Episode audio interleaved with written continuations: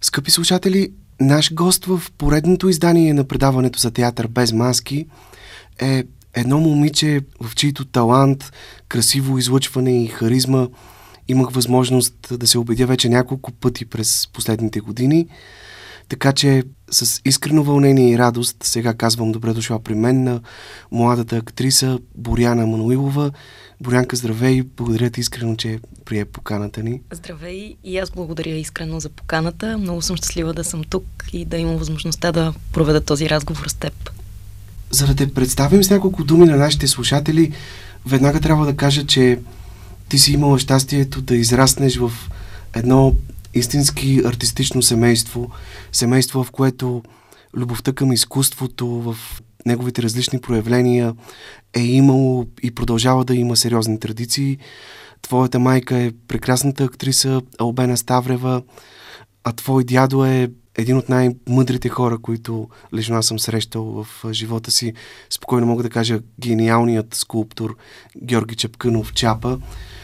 Означава ли, че всичко това някак неизбежно е предопределило твоя професионален път? Ти самата спомняш ли си как всъщност стигна до решението да наследиш професията на твоята майка? Предполагам, че всичко се е случило съвсем естествено. Да, ами със сигурност факта, че майка ми е актриса има голямо значение върху моето решение, защото още от много малка аз ходех с нея по време на репетиции, на снимачни площадки, я придружавах и ми беше много любопитно всичко, което се случва на въпросните места. Така че предполагам, че има значение. Спомням си, когато бях 11-12 клас, тогава мисля, че взех това решение да стана актриса нямах търпение да свърши последния час в гимназията. Аз завърших в руското училище Пушкин и, и нямах търпение просто да се изстрелям към театъра, в Народния театър, където тя имаше репетиции, представления и да потъна в тази магия там. Така че със сигурност има значение. Всъщност твоето детство буквално е преминало в театъра, около сцената и зад колисите. Да. Така че заразата на театралния бацил се е просмукала неусетно в те още в тези години. Точно така, да. В същото време, доколкото знам, ти още от малка си имала възможност да участваш с макар и малки епизодични роли в някои френски кинопродукции заедно с твоята майка. Така ли е наистина? Така е, да. Нищо не помня вече на този етап, но е така. Играхме майка и дъщеря, си спомням, в една френска продукция и всичко тогава ми се струваше много голямо, много различно. Всъщност, може би сега да кажа, че си спомням най-ярко и може би това е нещо, което ме е накарало да се влюбя така в театъра. Когато бях много маничка, баба ми ме заведе да гледам едно представление с участието на майка ми и като изгаснаха светлините в салона, за да почне спектакъла, аз казах на баба ми и на цялата публика на висок глас, няма страшно, няма страшно, ей сега ще стане малко по-светличко. И то наистина така, като почна спектакъл и то стана едно такова толкова по-светличко, че май тази светлина е причината, поради която започнах да се занимавам с тази професия. А кои бяха първите ти учители в театъра? Доколкото знам, ти си трупала актьорски опит в продължение на година и половина в школата на Малин Кръстев, преди да кандидатстваш в надвис, но пък за изпитите в Театралната академия е готвила актрисата от Народния театър Александра Василева. Да, в школата на Малин прекарах 12-ти клас, когато бях. Там подготвяхме различни откази, репетирахме с различни преподаватели, които бяха там и със сигурност това беше много важно за мен, да се срещна с други млади хора, които са така запалени по театъра, по изкуството. А за кандидат студентските изпити аз поканих, предложих, помолих Александра Василева да ме подготви като тя никога не го беше правила преди и доста се притесни от моята молба, но слава богу се съгласи и се впуснахме в едно приключение заедно двете и беше разкошно. Даже ходих на нейната вила тук до София. Тя ме подготвяше в една река, в едно поточе ме караше да влизам. Тя се качваше на един хълм по-нависоко и ми казваше, айде сега високо, да те чувам, да те чувам. И през какви ли не такива неща не минахме, за което съм им много благодарна.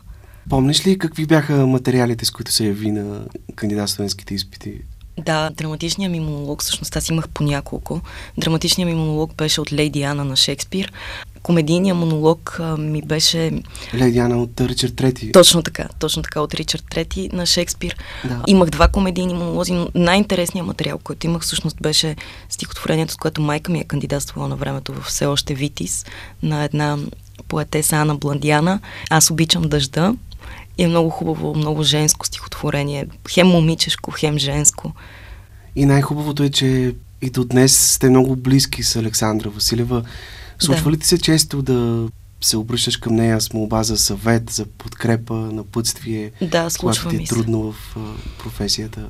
Случва ми се, да, и съм много благодарна, че мога да разчитам на нея. Разбира се, се допитвам и до майка ми, и до Александра. Смятам, че така от имам късмета с хората, с които общувам от средите, да знам, че мога да разчитам на тях и разбира се, те на мен също с каквото мога да помогна винаги. А какво мисли твоята майка за началото на кариерата ти, за пътя ти до този момент? Майка ми е много критична, заради което съм и много благодарна. Но всъщност, когато аз исках да кандидатствам, взех решението. Така чудих се дали на първо място ми беше актьорството, след което психология и журналистика, но осъзнах, че актьорската професия събира всички професии в себе си с превъплъщението в различни персонажи ти можеш да бъдеш всичко. И когато споделих на майка ми, тя ми каза, че нейните родители никога не са я спрели и тя няма право да го направи с мен. Тя каза, ти виждаш какво е през това, че аз съм актриса, така че решението си е твое, аз не мога да те спра. Критична е, наистина много благодаря за това, но мисля, че смята, че до този момент се справям добре. Надявам се никога да не я разочаровам. Тъй като спомена психология и журналистика, и двете специалности са много интересни, това ли са нещата, с които би се занимавала, ако не се беше посветила на театъра, на изкуството? Вече на този етап може би ми е трудно да дам отговор, защото актьорската професия тотално съм погълната от нея, но може би да. Мисля, че да. Мисля, че журналистиката е много, много интересна материя и също така и психологията, но пак казвам, не мога да дам категоричен отговор, защото обожавам актьорството. Ти имаш вече няколко силни и запомнящи се роли на професионална сцена. На мен ми се иска да започнем от най-новата ти роля в спектакъла Куприна с режисьор Диана Добрева. Спектакъл, с който беше отбелязан 140 годишния юбилей на Пловдивския драматичен театър. Куприна е едно изключително нежно, ефирно и много чувствено представление, изтъкано сякаш от а, едни много финни купринени нишки. Спектакъл за недоизказаното, за невидимото, за неуловимото, това, което все ти се изплъзва и не можеш да го достигнеш. Ти самата беше ли чела предварително романа на Алесандро Барико и с какво всъщност те развълнува най-силно тази история? Прочетох романа, когато Диана Добрева ме покани да участвам в спектакъла. Развълнуваме с, може би, всичко. Това усещане за точно недостижимото и в то във всякакъв аспект. Нали, пътя на човека, през който той минава през живота си и търсенето, постоянното търсене и все едно нещо все не е достатъчно, а пък в един момент като така си дигне погледа и вижда колко всичко е красиво, вълнуващ със сигурност текст. Спектакъла е разкошен, според мен, и съм много щастлива, че имах възможността да участвам в него и, и все още я имам. Твоята роля в този спектакъл е ключова, много важна. Не случайно именно ти си на плаката на представлението. Там играеш една млада японка, една жена с лице на момиченце, както се казва в самото да. представление, която всъщност се превръща в недостижимия купнеж за главния герой Ерве Жункур. И всъщност твоята роля е изцяло без думи. Да, тя е тиха, безмълвна. спектакъл. Колко сериозно предизвикателство беше за теб това необходимостта да изразяваш емоциите, вълнението си, цялата тази чувственост, красота, еротика, движението, стремежът към този човек единствено с визуални изразни средства, т.е. абсолютно безмълвно. Беше много, много интересно и когато си лишен от думи, ти трябва да използваш всичко друго, с което можеш да придадеш дадено усещане на публиката. Имам опит от преди това с подобно нещо, защото преди няколко години снимах един немски филм, който се казва Сотиенът с режисьор Файт Хелмер. Да, там, доколкото знам, всички персонажи са били Точно така, развити без думи, без Точно реплики. така, да. И всъщност това даде на режисьора възможността да събере екип от целия свят, екип от актьори от цял свят, защото нямаше бариерата на езика. Просто всичко беше така тих филм, но изпълнен с емоции. Тогава за първи път се срещнах с това да изказваш без думи дадено чувство. И разбира се, са много различни нещата, защото едното е сцена, другото е кино, но Константин Еленков, който ми партнира също така Тодор Дърлянов в Коприна на Диана Добрева, те със сигурност също много ми помагат, защото е много важна енергията, енергийния заряд. И оттам нататък, разбира се, движение и чувства. И всъщност истинската красота ни оставя безмълвни. Може би това е едно от посланията на Ами, спектакъла. да, и аз така мисля. Да. Ти самата как гледаш на тази платонична любовна история между Ерве Жункур, този търговец на купринени буби и твоята героиня, едно безименно японско момиче, с какво тя така успява да спечели душата му и го кара на няколко пъти да прекусява целия свят, за да стигне до изолираната от света в тези години Япония. Кое е онова, с което тя сякаш го пленява за винаги и се превръща в въплъщение на, и на естетическите, и на еротичните му фантазии. Мисля, че отговорът е един единствен и това е любовта. Тази, която наистина ни оставя безмълвни, тази, която нямаш нужда дори да употребиш до края, ако мога така да се изкажа, някаква такава безпрекословна любов, която просто те поглъща и те държи цял живот. Мисля, че това е отговора. Диана Добрева сподели, че това е спектакъл, който е един купнеж към непостижимите светове. Ти преди малко загадна тази тема. Как си обясняваш това, което сякаш е заложено дълбоко в човешката природа, че ние някакси винаги търсим и се стремим към нещо, което е невидимо, недостижимо за нас и сякаш не забелязваме, че най-важното, най-ценното, от което имаме нужда е на една ръка разстояние от самите нас. Но просто сякаш явно така сме устроени, че винаги се опитваме да стигнем някъде далеч отвъд това, което можем да, да имаме. Човешкото съзнание е много дълбоко и според мен, да, това е наистина заложено в природата на човешкото същество, просто да иска да стигне винаги някъде отвъд това, което има пред него, но това не винаги е лошо, защото според мен тук се намесва и душата, която купне за някакви си там неща и, и ние ако ги следваме, може да ни заведе на много прекрасни места.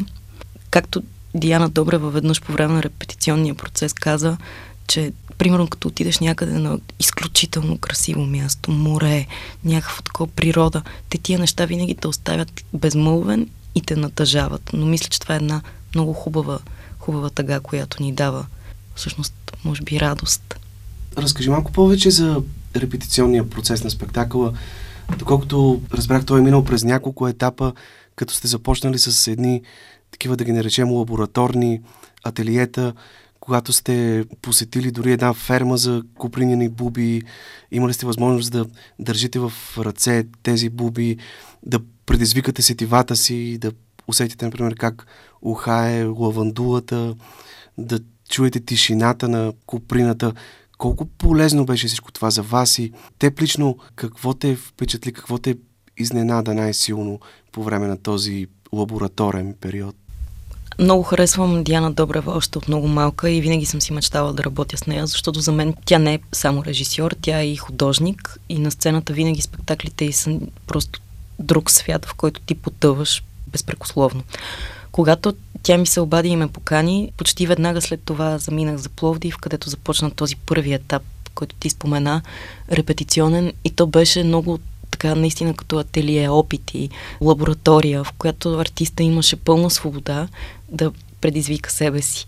И не всички отидохме да видим тези буби в фермата и така, но, но самия процес, той беше толкова тайнствен и нежен. На мен с първи път ми се случи първо да отида в театър, в който не съм работила, с непознати по голямата част от актьорите, прекрасни, прекрасни колеги. Не познавах, не бях работила с тях преди това.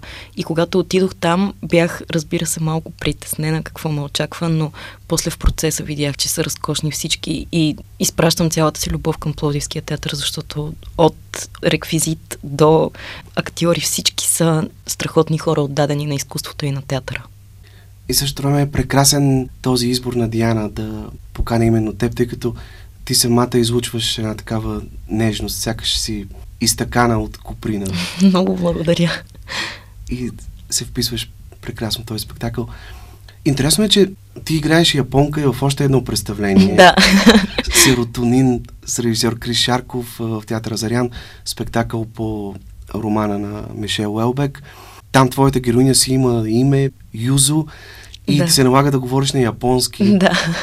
Колко трудно ти беше всъщност да запаметиш всички реплики в този спектакъл, тъй като съм сигурен, че въпреки, че няма субтитри, зрителите не разбират какво казваш, ти знаеш значението на всяка една дума, която произнасяш. Точно така, да. И много често ми се случва след представление да дойдат някакви хора и да ме попитат, ама ти джибариш ли говореше или наистина на японски? Аз казвам на японски наистина и те не стига. Не ми беше трудно точно заради това, защото знаех конкретното значение на всяко изречение. С Крис бяхме обсъдили, разбира се, бяхме взели конкретни реплики от романа и отидох при едно момче, което ми помогна, много му благодаря. Той също е млад режисьор, говори японски, аз това нещо го разбрах от наш колега актьор и отидох при него, помолих го да ми помогне и той ми помогна и може би за две седмици научих конкретния текст. А, на мен е интересно как се роди този много секси, леко ироничен, леко стилизиран смях на твоята героиня в спектакъла? Ами, разбира се, Крис Шарков много спомогна за появата му, защото той поведе всеки един от нас от екипа в правилната посока, но как с превъплъщението в персонажа и ти започваш да мислиш през него.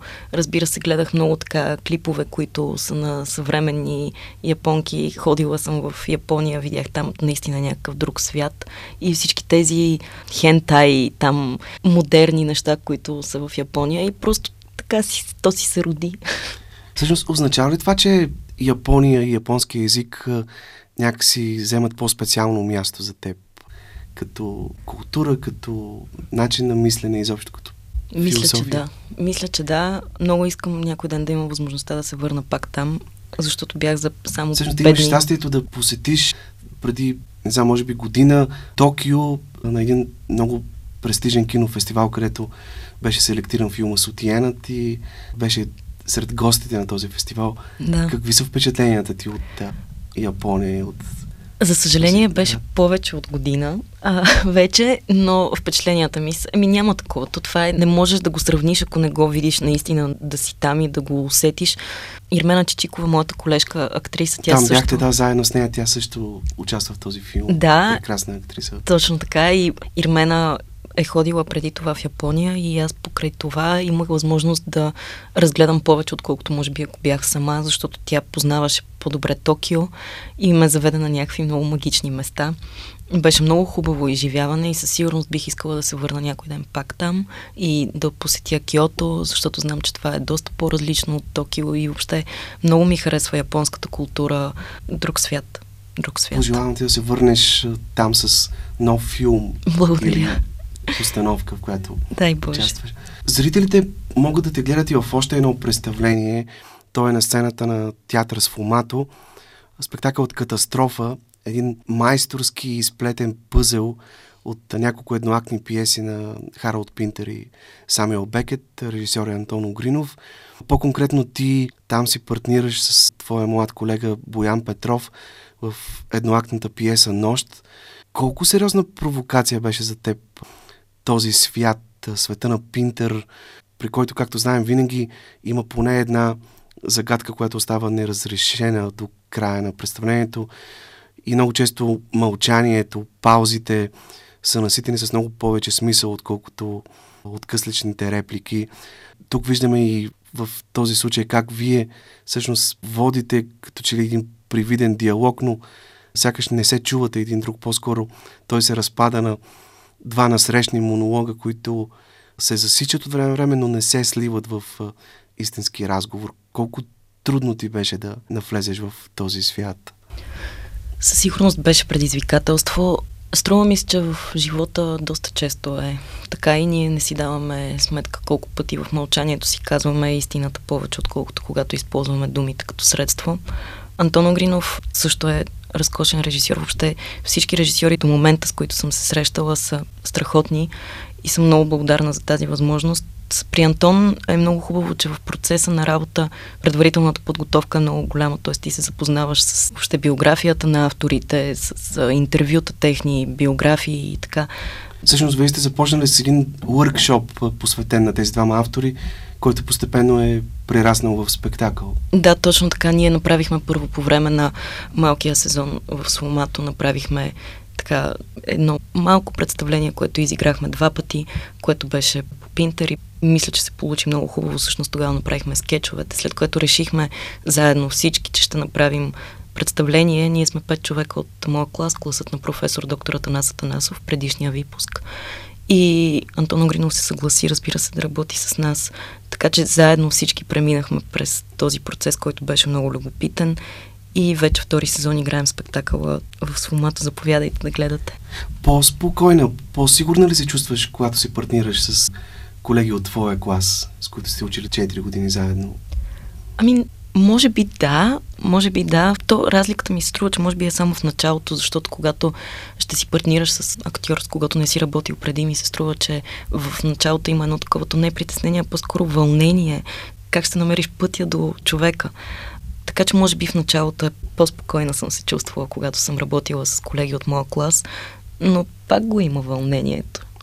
Аз лично горещо препоръчвам този спектакъл на нашите слушатели, които все още не са го гледали. Това е спектакъл, който изследва темата за властта, за доминацията, за опита, за контрол от страна на един човек върху други хора и то в най-различни, най-различни. ситуации, в най-различна среда. Например, във вашия случай това се случва в най-интимния кръг на човешките взаимоотношения между двама души, мъж и жена в едно семейство. И много ясно се усеща как под повърхността на един така, на пръв поглед, банален разговор, който те водят, всъщност прозира една истинска битка, в която те са се впуснали като един сблъсък на тяхното его и при опита да се спомнят първата им среща, как всъщност са се познали, виждаме, че всеки се опитва да вземе надмощие и да наделее над другия. Доколко това всъщност говори за едно сериозно отчуждение, за една сериозна пропаст, която е зейнала между тези двама души. Те лично, кои ти бяха най-важните ориентири, изграждайки този образ? Ами това, което ти каза, че всъщност спомените, те са така променлива константа, според мен колкото повече минава времето, човек изменя спомените в съзнанието си. Ами говори за пропаст в човешките взаимоотношения, но когато накрая така си стиснат ръцете в някаква и за двамата възможност за продължаване напред. Всъщност, говорим си за три, за мен наистина много силни твои роли на професионална сцена и като че ли, ако потърсим нещо общо между тях, това е, че и в трите случая твоите героини са много чувствени, много нежни и ролите по някакъв начин са свързани с любовта в нейните най-интимни, най-съкровенни измерения. Ти самата чувстваш ли се в свои води, в подобен тип роли? Да, със сигурност се чувствам в свои води. Не съм тотално аз и в трите роли, но, но да, много различни аспекти се засягат чисто в жената, в женското, така че със сигурност се чувствам в свои води. Мен много силно ме впечатли нещо, което ти ми каза в предварителния ни разговор, че подбираш ролите, в които участваш, което е наистина много показателно за това, че имаш високи критерии и вкусове, което е прекрасно за един млад актьор. Старая се да го правя, да, не само в театъра, в киното, също в телевизията, защото може би това съм просто аз, това са моите виждания и аз държа на тях. Така че се старая да подбирам максимално Тоест, мъдро. Отказвала ли си роли? Отказвала съм, да. Отказвала съм. Освен актьор, ти се изявяваш и като професионален модел. Как всъщност започнаха заниманията ти с мода и от колко време вече си част от а, модния подиум? Още като бях студентка в надфис, започнах така да снимам с различни фотографии за удоволствие, след което така стана от дума на дума, че всъщност това може да се превърне и в един вид работа. И така, всъщност, голям бонус е това, че съм актриса, според мен, защото мога да показвам различни емоции и това им харесва на различните марки, с които работя и хора. Така че вече от доста време и това също ми доставя много голямо удоволствие. За мен това е по някакъв начин свързано и близко до актьорството.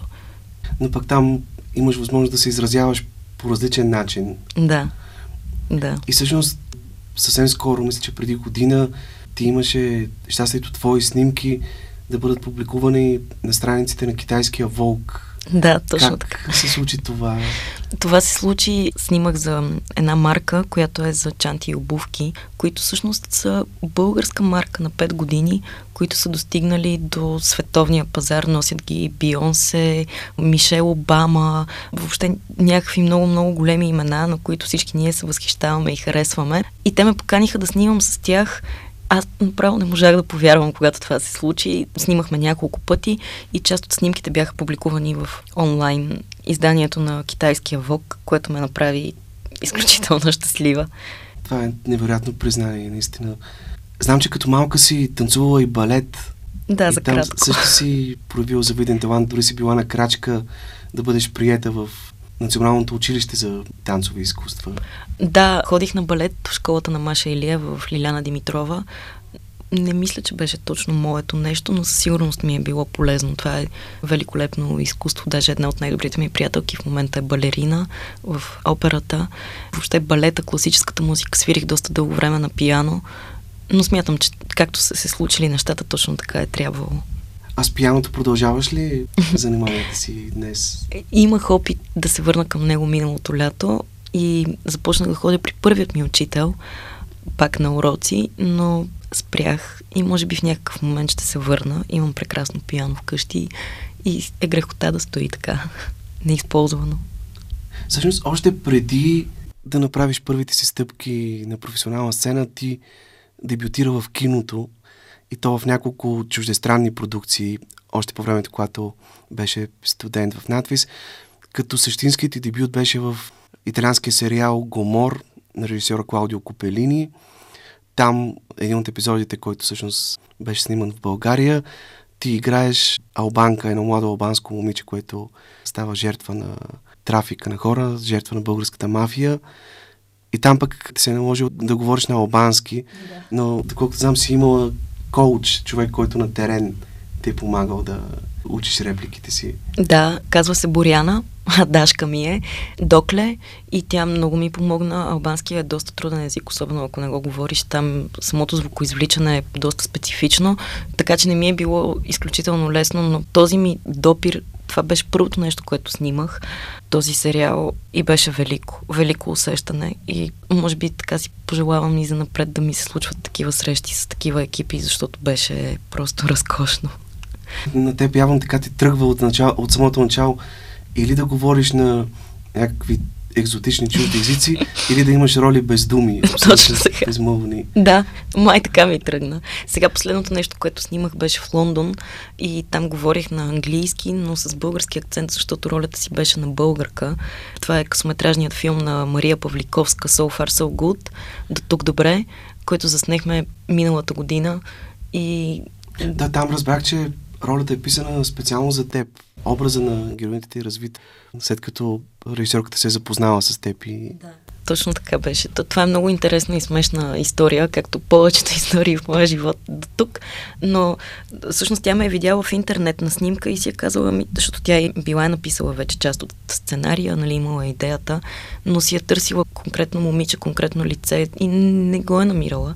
И изведнъж е видяла моя снимка в интернет и е казала, ми това е моят човек.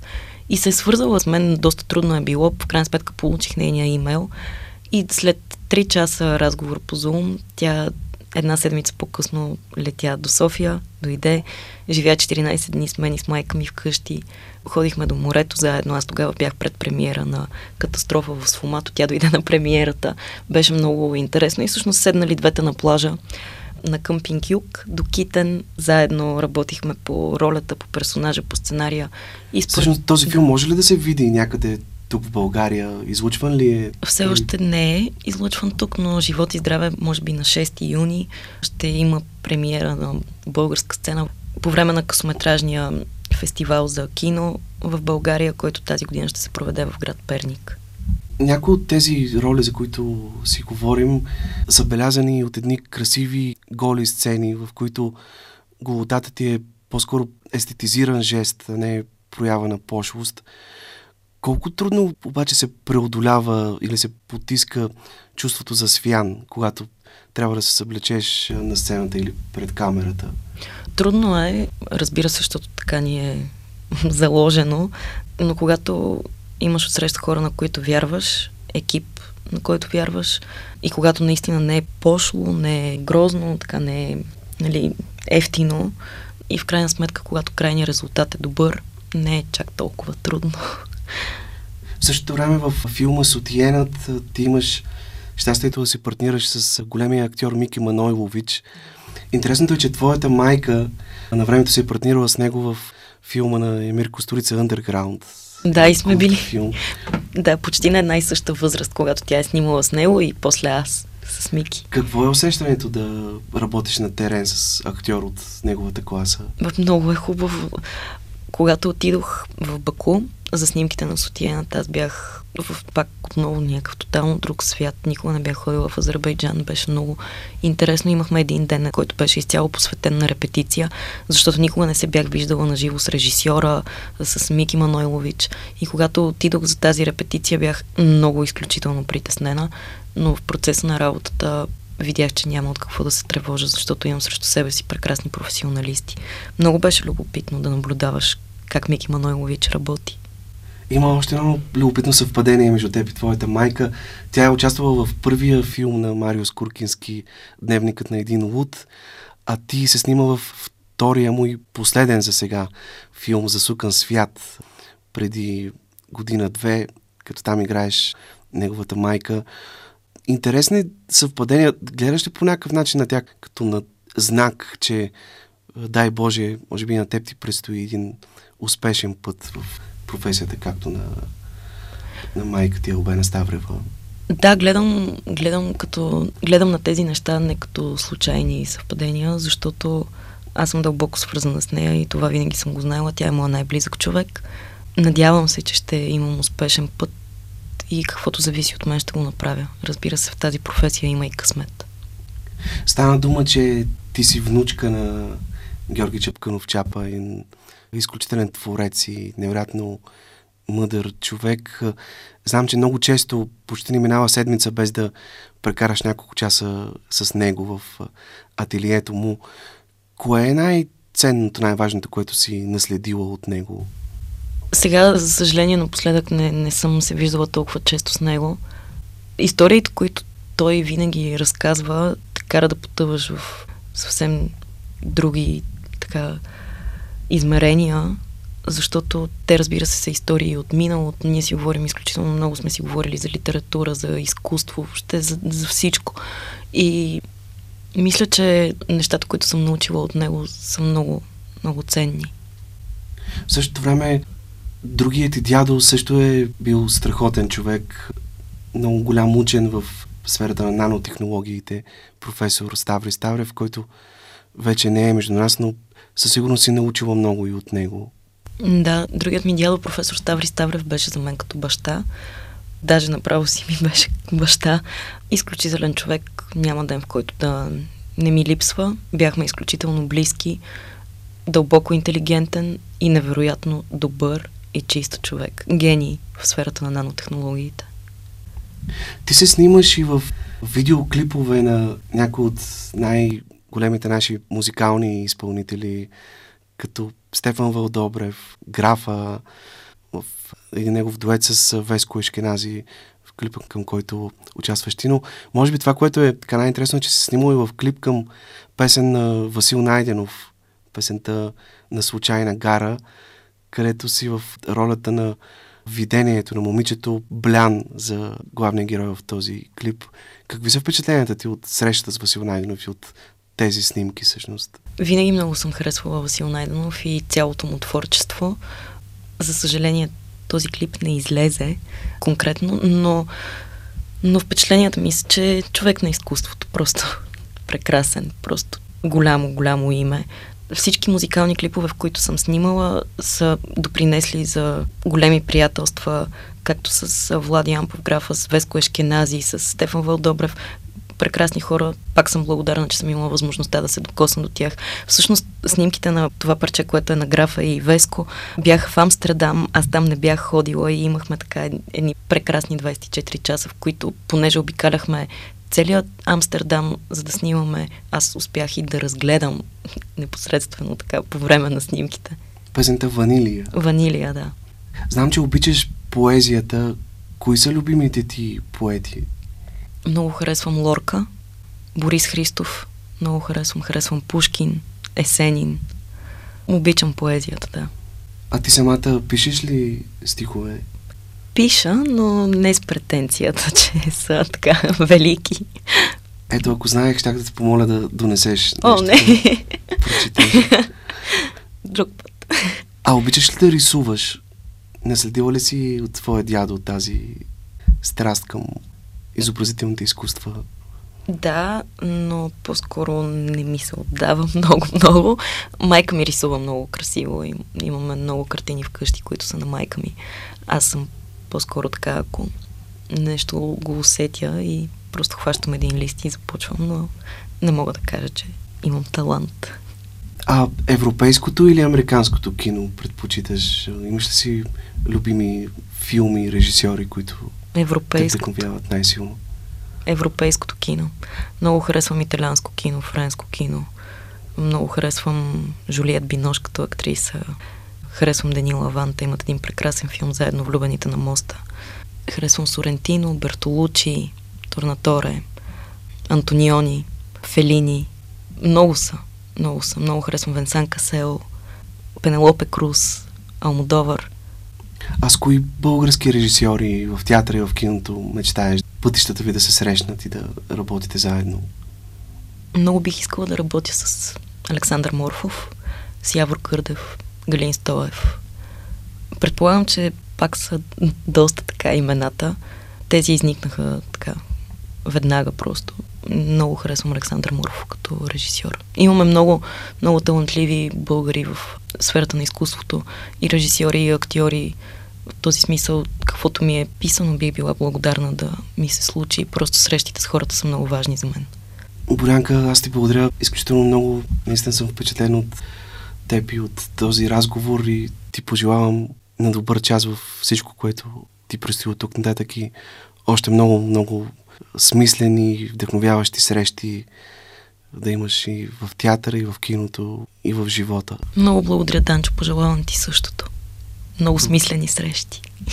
Благодаря ти много.